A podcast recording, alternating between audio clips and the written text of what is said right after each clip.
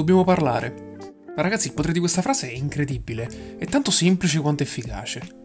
Non per niente quando noi maschietti ascoltiamo queste due parole uscire dalla bocca delle nostre ragazze, puntualmente immaginiamo un avvoltoio che sta lì a volteggiare a un paio di metri sopra la nostra testa, pronto a fiondarsi sulla nostra povera carcassa. Perfino in inglese è meno, è meno, incisivo, ok, sortisce lo stesso effetto, ma almeno non è così, uh, insomma, d'impatto, così immediato. We need to talk, non we must talk, è abbiamo bisogno di parlare, il che comunque dà un minimo di speranza su un possibile esito positivo della conversazione. In questo podcast però queste due parole prenderanno un significato diverso Dobbiamo parlare, infatti, non è riferito a una sola persona, non è limitato a due individui, ma è esteso a noi, a me e a voi. In un'epoca piena, zeppa di fake news, di muri, di egoismo, di chiusura, dobbiamo in qualche modo comunicare, dobbiamo metterci in discussione, non possiamo fossilizzarci sulle nostre idee, ma anzi aprirci al dialogo e alla possibilità di essere in errore. A proposito di errori, non mi sono ancora presentato.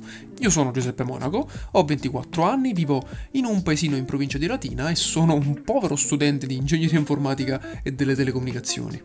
Prima dell'università ho frequentato il liceo classico e nonostante poi i miei studi siano ovviamente proseguiti in una direzione totalmente opposta, posso dire di non essermi mai pentito di questa scelta, la rifarei sia per le persone che ho conosciuto, per le esperienze che ho fatto, ma soprattutto perché eh, è stato fondamentale per la mia crescita personale.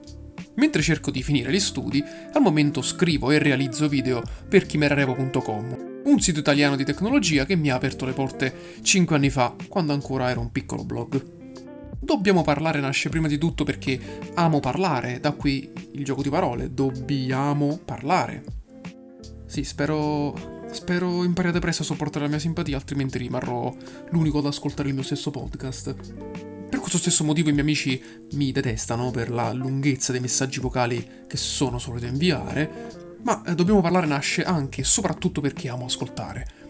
Proprio per questo motivo ho creato un profilo WhatsApp e un profilo Telegram per comunicare con chi mi ascolta, sia per avere uno scambio di opinioni al termine di ogni puntata, che eh, per, non so, propormi magari o consigliarmi argomenti, tematiche da trattare nelle puntate successive.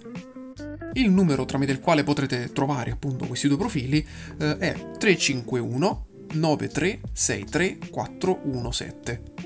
Evitate di chiamare perché non risponderò, ma accetto ben volentieri, come dicevo prima, messaggi vocali e scritti nel caso dei più timidi.